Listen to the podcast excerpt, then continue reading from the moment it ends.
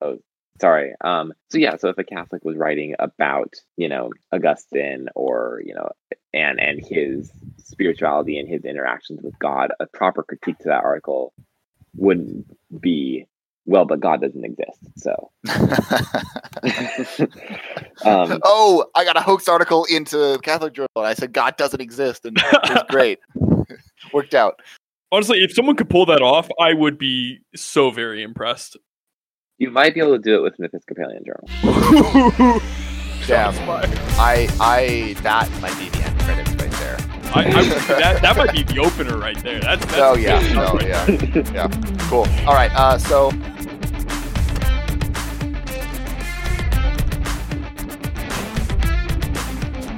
Uh, hello, everyone, and welcome to yet another episode of The Problem with Reading. Uh, I'm Brevin. I'm Steven. And I'm Sam. And uh, here we are, live from quarantine. It's it's day five. Uh, so far, I've I've. It's only day five. It's only day know, five for you, things. you freaking noob.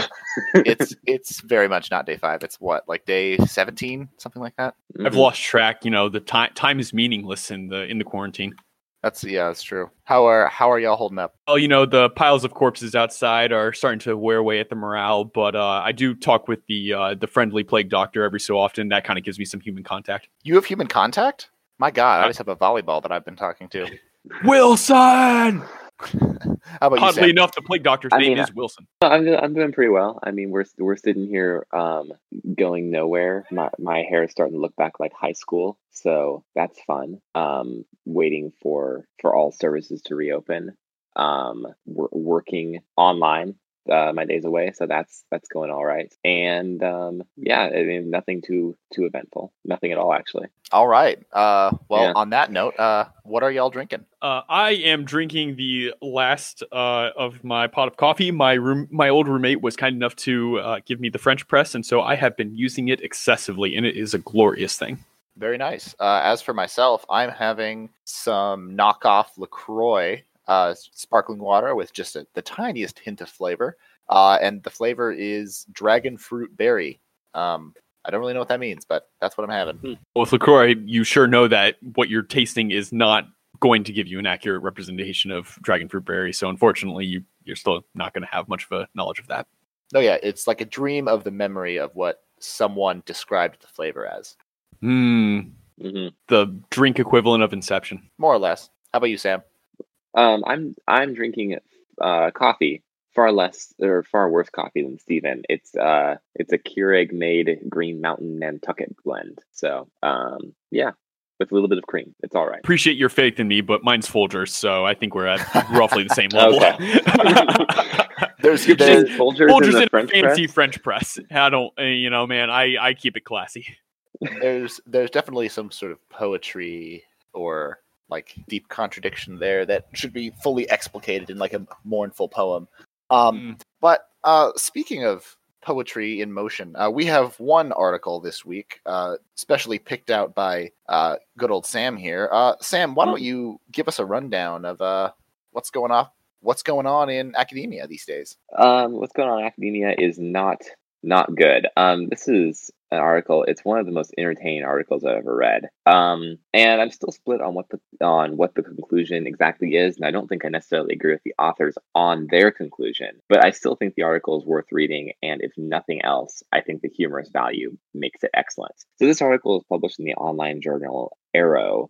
And it's entitled Academic Grievance Studies and the Corruption of Scholarship. And this is an article by three authors who are describing a year or a 10 month long project that they conducted to investigate um, the quality of the peer review process and the quality of papers being published in certain journals um, of areas that they have studied before. Um, these areas include cultural studies, identity studies, um, and critical theory, which at the end of this whole process, they termed as grievance studies. These are studies that focus primarily on the grievances of the subject. Um, basically, their overall theory is that these um, these studies are inherently destructive towards the tenets of our modern civilization, including liberalism, progress, modernity, open inquiry, and social justice. That last one seems quite contradictory, but they kind of, they explain that as they go through the different their their whole project. Their entire methodology was what they call a, ref, a reflective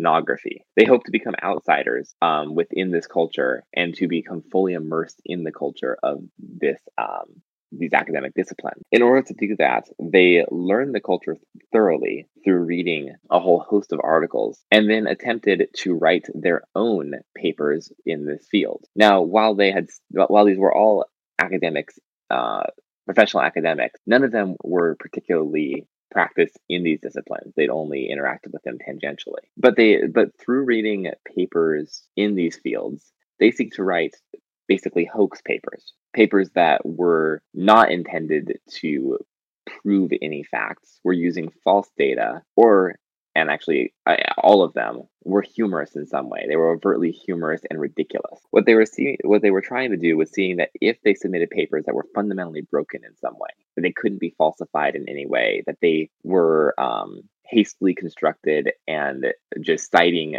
legitimate papers in the field, um, or citing legitimate papers in their field widely but not actually contributing anything to the field, they were asserting these papers could get published. Each paper was also trying to test a certain hypothesis. So, in formulating their false thesis, they were trying to see if they could get a certain idea published into that field. What they the way they did this was they started with an ethical or epistemological concern with that field, such as the field publishing articles that align politically without any substantiation, or being okay with using certain buzzwords um, in a very destructive argument. And then from that, from that core concern, they built an outlandish argument around it, supported it with existing literature, and submitted it. This is sophistry over knowledge. They're creating an argument for the sake of making that argument with not for the sake of actually discovering something new. Now, as they started this project, these papers were actually very well received. Um, a quote from the article is that, quote, we started to realize that just about anything can be made to work, so long as it falls within the moral orthodoxy and demonstrates an understanding of existing literature. So the results of the study um, are quite striking. They wrote 20 papers over the course of 10 months, which is an insane academic output. That means that they were putting out one paper every two weeks or so. They the results were seven of these papers were accepted into leading journals in the field. Four, four were published, and three were accepted and waiting to be published, which can take several months. Seven other papers were still in progress. Two were given revi- were were um, rejected and asked to re- be revised and resubmitted, which they did, and they were in the resubmission process. One was still under its f- first review, and four were rejected, but were awaiting resubmission and were looking promising. Um, six of these papers they retired as fatally flawed. They submitted them, they were rejected, and they said, "Okay, that paper was, you know, not worth publishing, we're done. Out of the papers that were accepted, they also saw a few other results. They got four invitations to peer review other papers, signaling that not only were their papers being accepted, but actually the fake authors that they were publishing these papers under were becoming accepted professionals in the field.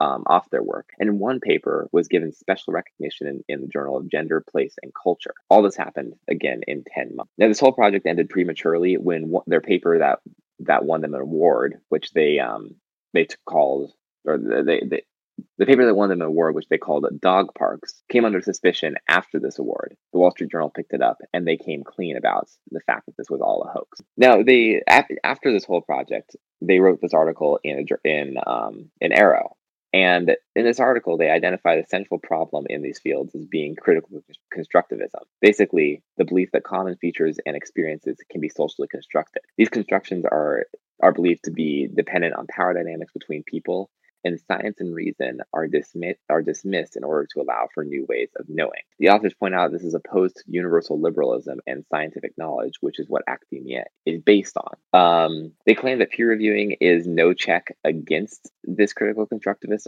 um, approach, and it's actually furthering it. Now, in their discussion after the at the at the end of their article, they say that we should doubt. They basically conclude that we should doubt the rigor in these fields. Um, they shouldn't overstate their conclusion they point out that not everyone in these fields is biased, and most people are have um, have legitimate aims. Most people are con- concerned and actually genuinely giving helpful feedback. But overall, the fact that seven papers could be published in this field by people who are not experts, and these papers could be so obviously fatally flawed, indicates that this is not this is not a unique situation. And they point to the papers that they are citing as examples of where um, the quality of work has been has been low in the past. This is rapidly harming the legitimacy and reputation of universities and is causing for a right for a strong right-wing reaction to these fields. And so the authors in the end are calling for for these fields to reconsider their standards, to put in place higher standards, um, to question social constructionist arguments, and ultimately to continue to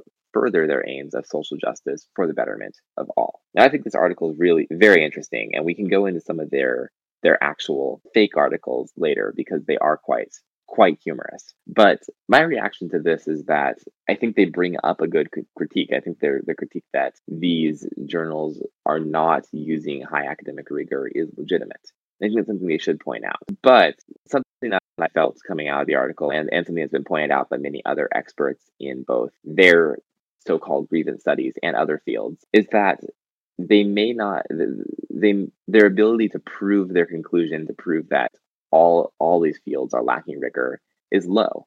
And part of that is because they don't they may not be necessarily fo- necessarily following the most ethical route. So at the end of the day i think this article is interesting. I think it i think it um, gives a valid critique of these fields but i'm not necessarily sure what the extent is that that could honestly this was a, a brilliant uh, article that they published and I really respect the project that they went about. Um, I think I think the sort of project of making sure that a field that is becoming that is both new but also is becoming more and more prevalent in society and more and more respected, more and more respected at least in pockets of society, uh, but growing into a mainstream respect, but that a lot of people have legitimate concerns about.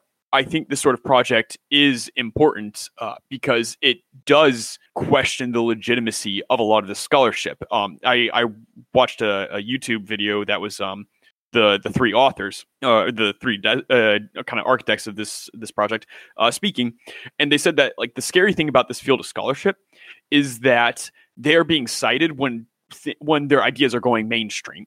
So when you have, for example, I'm not saying there's anything wrong with microaggression training or what have you, but when you have microaggression training and people question it, they like eh, the the response is, well, there's a whole body of scholarship out there that is supporting this micro uh, this this concept of microaggressions.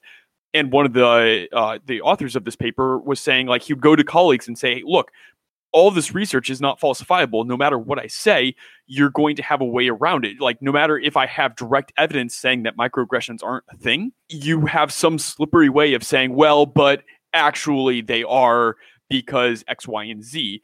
That's not science. That is that is not a not that science is the only way of gathering knowledge, but this in this particular case, you're trying to make scientific claims that just are not falsifiable and at least according to Popper, that's not science. You do get this scary phenomenon where all of the all of this body of research, all this uh, this kind of collection of quote unquote knowledge, is being used to justify a lot of new policies that are becoming more and more powerful. I've had microaggression training myself at um, at Microsoft, and a lot of the stuff is really good stuff. Um, and I'm not going to complain about encouraging to treat you know women better, uh, uh, encouraging to treat uh, minorities with respect. All these are good things, but when it does get to a point where communication is starting to be viewed as violence and whatnot, and this sort of this sort of paradigm is always being supported on this body of scholarship that may be faulty that's that is concerning maybe the most dangerous part of the whole affair is the sort of poisonous marriage in between the most generous presumption of truth seeking and at least attempted objectivity and such on the part of scholars and scientists, and just that there is a category of academics which cover all sorts of fields, everything from you know social sciences like economics to you know biology to these more specific sort of cultural studies uh, split off fields, and there's sort of a, a universal language that you talk about it that you know elevates anything that people in these categories say that gives it a certain level of respect that gives it a certain level of validity because there's a, a presumption of rigor and knowledge and uh, some kind of disinterest or at least disinterest to the point in which your interests would not preclude you from from following through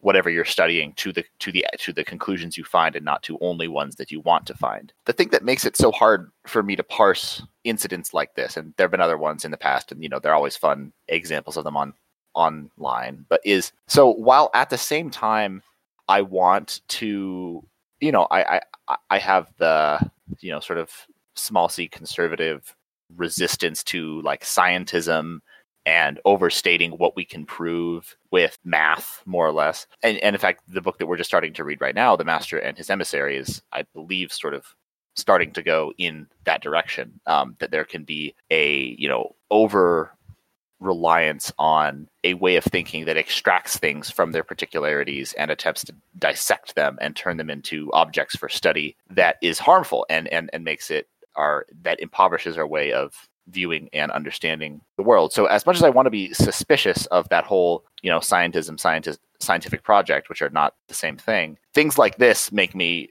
want to just like throw up my hands and scream because just the the total demonstrated lack of rigor, the things that count as scholarship and you know worth the time to research or, or or that people consider worth you know vast resources to be put into it is just it's so hard to wrap my head around. And part of that is just you know like i care about the specific things that i care about and i would love to see them researched you know ad infinitum and other people have special interests that they would love to see researched ad infinitum and then you know where it's never going to cross that line. But the parasitic nature of these fields on the credibility of academia as like a productive field in terms of research is something I think that I can even with my you know sort of suspicion of science in as a as as a sufficient field for all aspects of life that I, I can still anyway I can be on the same side as the more rigorous fields um, in this instance.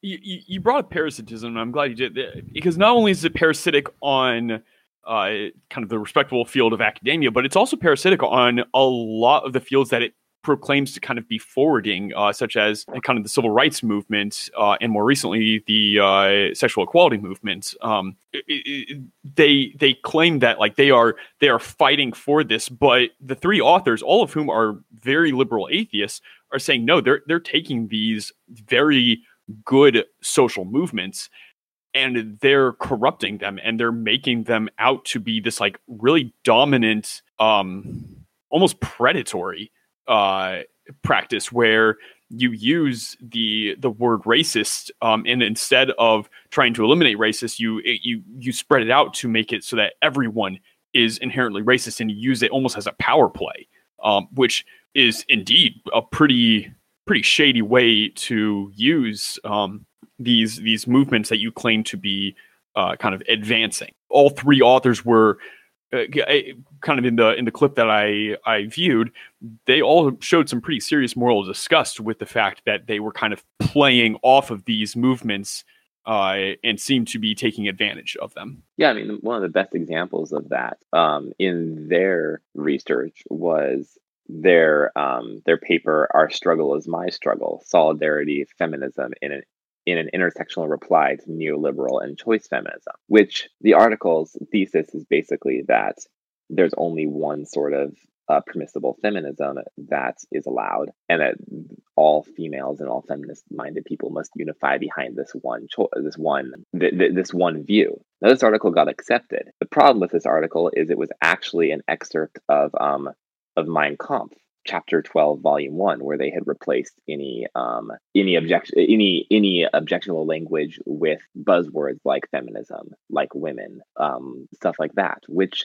really is and this is awful on multiple levels first of all it's quite concerning that you could get um, the words of of Adolf Hitler published in a um, a modern journal as legitimate scholarship. Um, but secondly, the argument itself is that there's only one acceptable vision and everyone must unite behind that one vision for the good of of all which i mean i think that they're asserting is a is a is a is a fascist argument. I'm not hesitant to use that word considering it's it's lost all meaning um, today but that's the core of of the argument that was true in the 30s and they're asserting it's being used now. Which incidentally for a body of scholars in sociology, I would expect all of them to be at least moderately familiar with Mein Kampf, given that it, it, though morally reprehensible, of course, is a sociological phenomenon that I don't know. I would think any historian or any sociologist would probably have at least read at one mm-hmm. point in time in their in their background. So I am also just a little surprised that they were able to slide that right through. But so we obviously each have our own responses to this whole event, but several other publications solicited the responses of academics in these fields and from outside, and in fact, at least one academic who actually reviewed one of the phony articles that was created over the course of this project. Uh, Stephen, I think you have that.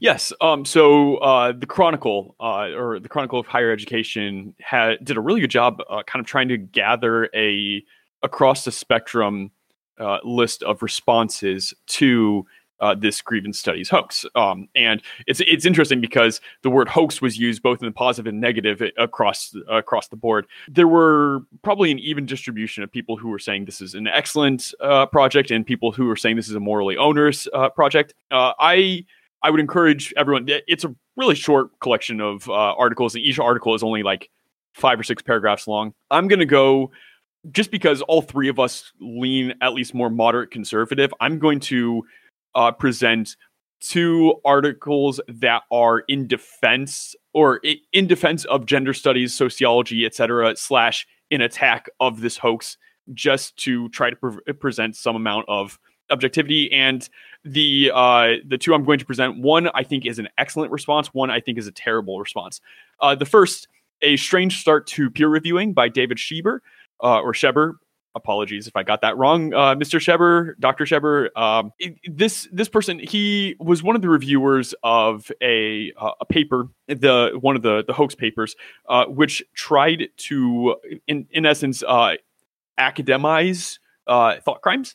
Uh, in saying that fantasizing about someone while masturbating is, in essence, doing violence against them, which on a side note, I actually don't entirely disagree with that, given Christ's uh, you know, extortion that if you look at a woman lustfully, you have already committed adultery with her in your heart. I actually think that there is something very edifying about that, but that's besides the point. Um, uh this guy, he he said that he had experienced in his time of scholarship uh, plenty of paper rejections from the notorious reviewer number two, which, if you don't know, is a trope in the academic world where reviewer number two is always the most harsh one, the always the one that just kind of says like, "Nope, this is unsolvable. This is a horrible paper throw it away. And so when he received this paper, he immediately thought, this is a bad paper. This there's no way I'm going to sign off on this. I'm going to reject this.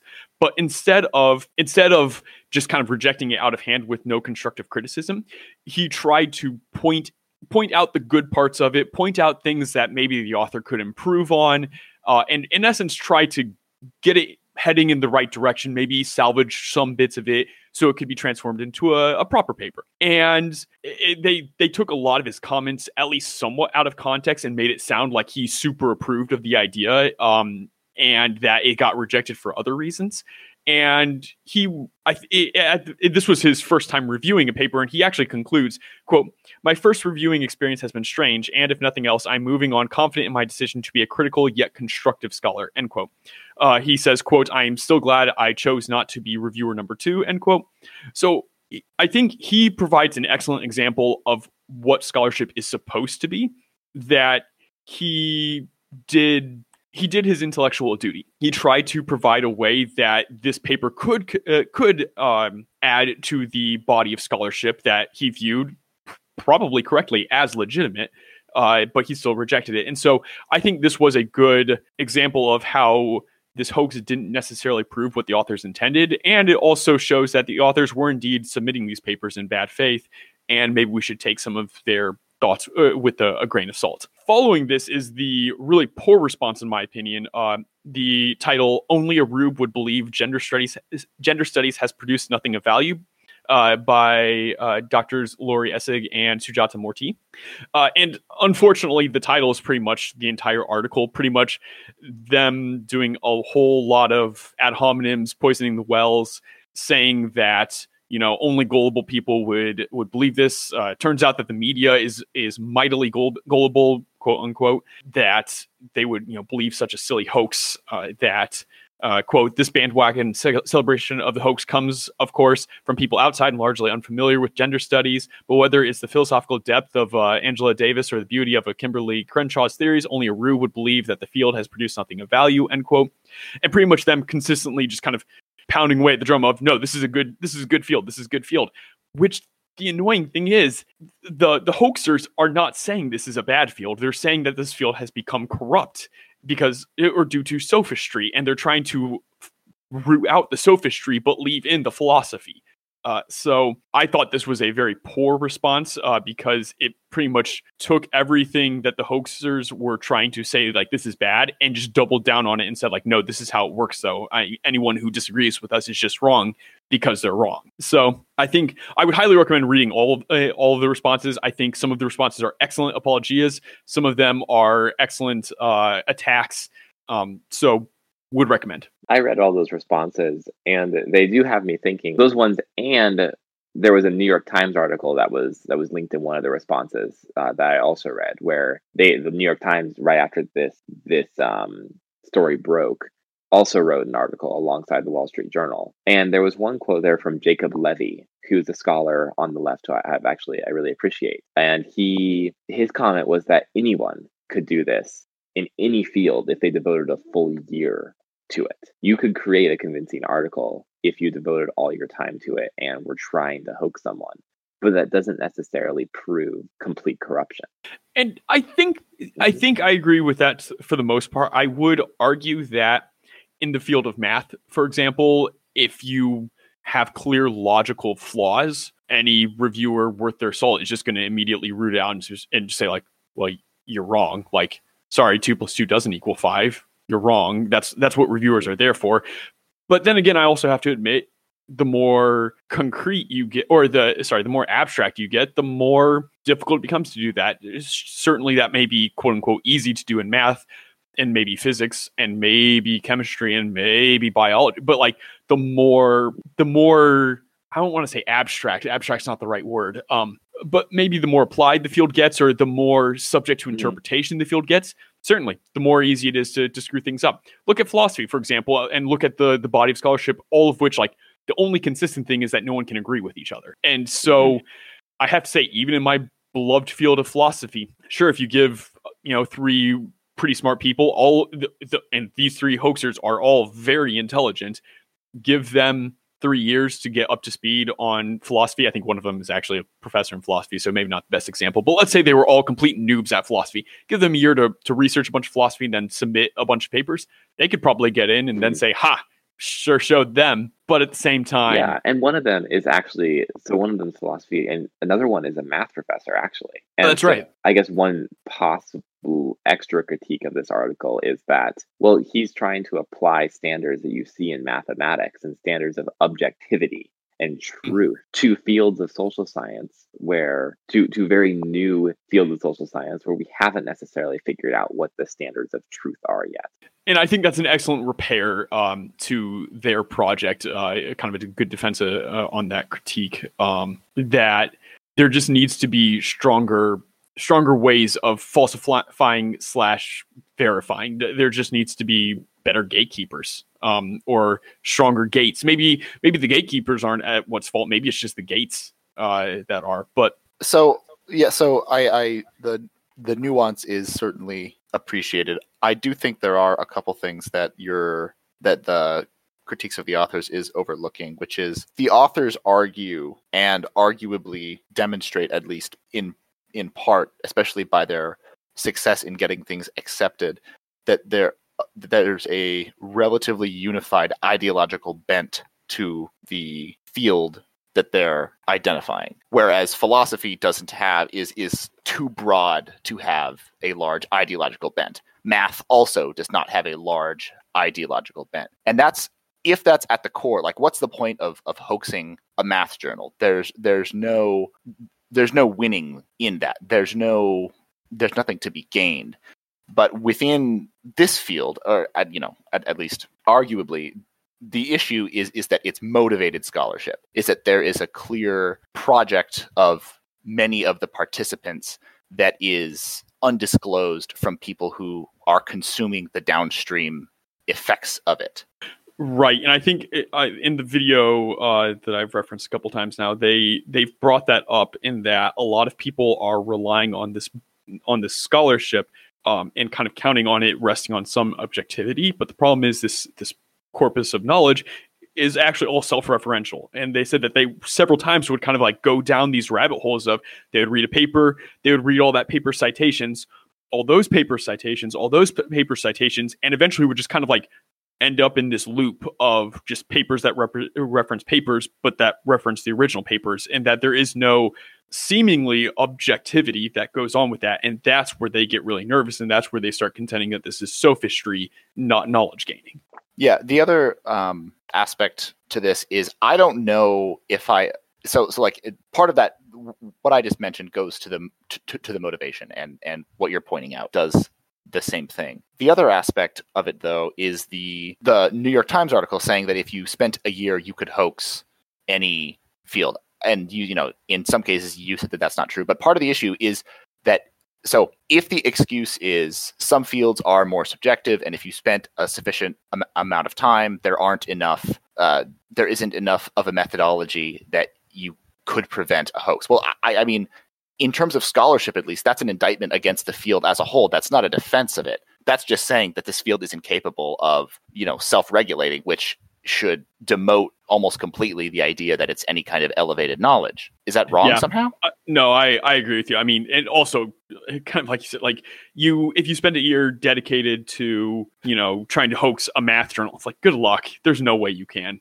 I mean, uh, the, the, um, I've talked to, you know, some math professors who said that like they, they would need to do like nine years of postdoctoral to even start doing any serious scholarship in their field. Um, it, like, and physics i'm to go out on a limb and say is probably roughly the same. So like there are just some fields where it's like no you you can't. You need to become an expert and then you need to start producing results that are verified by experts. Like this this just doesn't like that's just not fair. Um it is it is interesting to note that like these these individuals did need to read a whole body of literature to become well versed in it and then write the papers. So in a way they did have to become experts to receive any positive response but then the ironic thing is they became experts and then started putting forward stuff that they knew was absolute nonsense and then we're still getting accepted. So honestly I, I do think that it is a pretty big indictment on the field. If you're if you're able to publish what you know is nonsense and that's accepted it's like well it's not much of a defense to say like, well, like that could happen in any field because the fact the fact matter is no, it can't happen in any field, and if it can't happen in other fields, well, maybe those fields need to be start being seriously questioned. Yeah, at that point, all all that you've defended is, or or or all that you've you know, if if if you use the defense, if you take a sufficient amount of time, all that that means is that the fields in, in which that is successful are fields in which, as I think the authors say more or less correctly, that there that it's not about knowledge creation it's about learning a particular dialect or a particular language that you know your fellows in the field can identify and say ah you are one of us. We're on the same team as opposed to something to be tested and uh, you know to expand humanity's field of knowledge. Yeah like i even look to my to my own field of economics where you know you could theoretically hoax and economics paper, but you would have to do so much research and understand the math behind it and understand where the field is that it would be difficult. I mean, it, it would be difficult to to completely falsify information, partially because a lot of the data that is used is so well reported that you couldn't just as in the example of their dog parks um, paper throw together a large amount of, of fake data. Say that you interviewed 10,000 dog owners and you know go with that. Um, so i think there are certain fields that are less susceptible to this than others.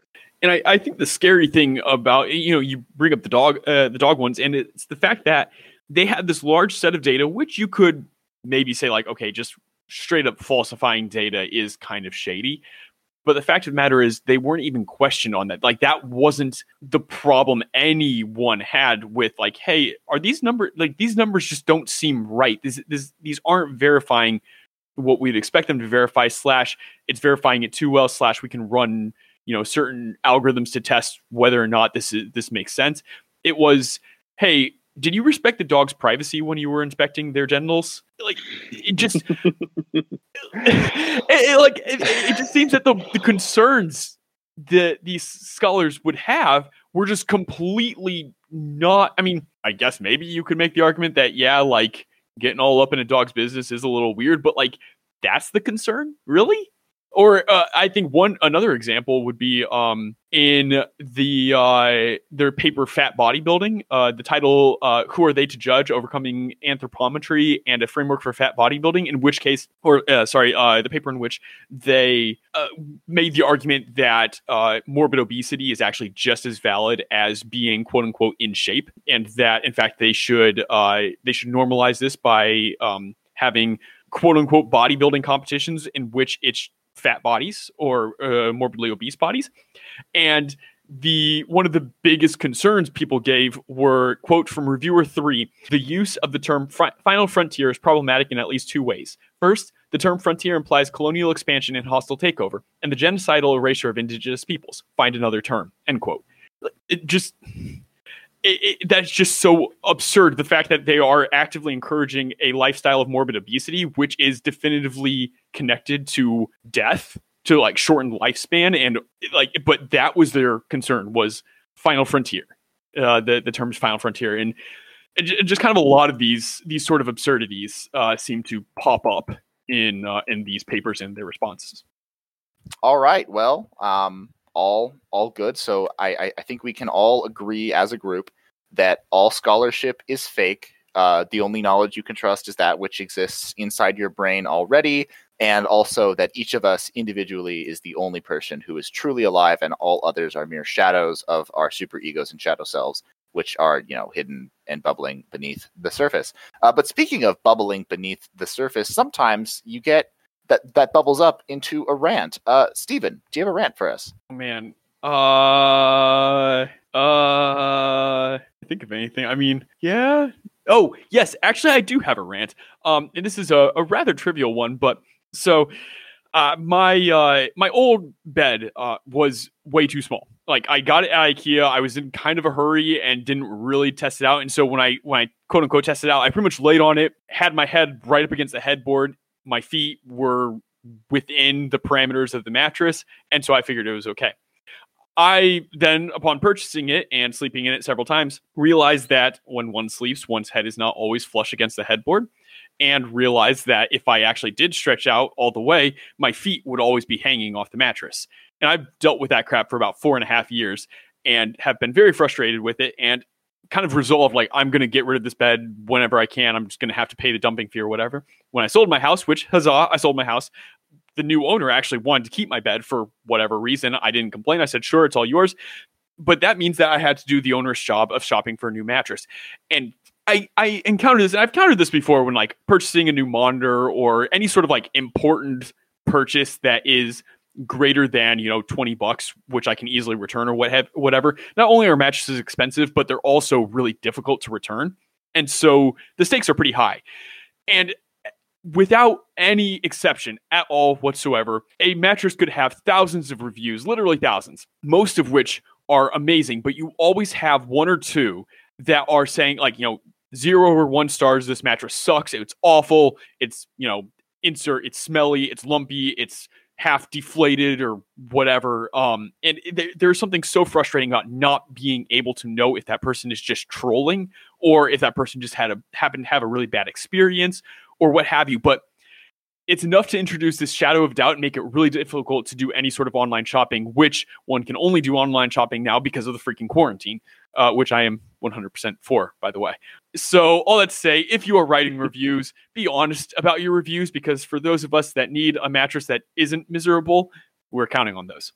Very nice. Uh, how about you, Sam? Yeah, I've got a rant, and this is um, probably a maybe too personally motivated, but that's what a rant is for. Um, the the quarantine and the coronavirus is disrupting all areas of our life right now, and each institution has responded with varying degrees of success. One institution that has not responded well um, is that of colleges. And the lack of transparency and um, unclear motivations for decisions made by colleges today in response to the coronavirus is simply, I would say, irresponsible and warrants definitely a large amount of critique. Um, I could go into many of the um, the problems seen and maybe summarize this quickly, but or summarize it shortly by saying that my own college canceled graduation, um, which is frustrating. But beyond that, it's it's the means by which they've been communicating with students and the emphasis that many have observed, which is that they focus they've focused entirely on still trying to to recruit new students when visits and other admissions events are canceled. And that's a legitimate concern. However, I'm wondering what fall the fall um, start to classes and admissions is going to look is going to look like when many many universities are are so overtly putting their money and effort into bringing students in versus caring for students who are currently at that university. Was that too angsty? I think nope. it's fair. Yeah, I, okay. I I I I think that works. And to to transition into my rant, uh, I I also have something that that works quite well. This is a positive rant. This might be like the the second time that I've done this, which is tabletop simulator. It's a good time. I didn't know how fun it was, but I just got it because it's like on a half off sale right now. So shout out to all the folks uh, who who want to get it half off because it's it's it's it's half off right now. And uh, I played an excellent board game called Dead of Winter with some of uh, my uh, cousins, and the it's it's just great because like the game board is all there. It really just feels like you're playing just on an actual game board with all of the impreciseness and having to shift tokens around and all that. And sort of probably the best thing about it, which is I'm told sort of a, a hangover from its its early days, but there's always a button sort of in in the middle top of the screen that's just always there that just says flip and I'm told that if you that if you click that button with no with no like warnings or confirmations, it just immediately flips the table and destroys the entire game that you were playing with people. Confirm.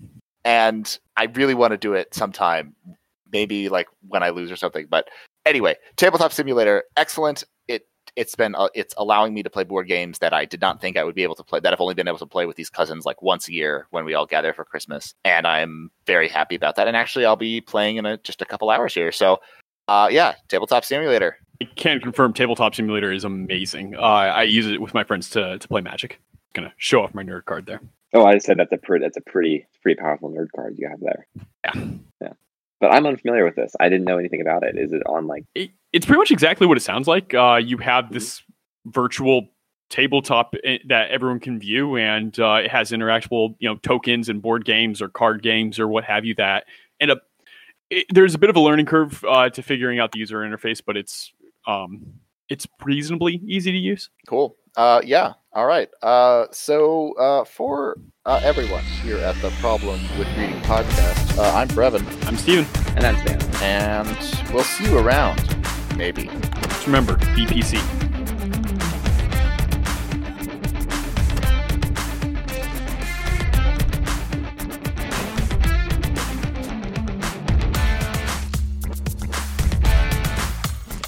Excellent. Done. Well done this this would not have been as long as it did if we didn't spend the first like hour going over that bracket. That was fun. Yep. that was excellent. All right. I'll send Craig away.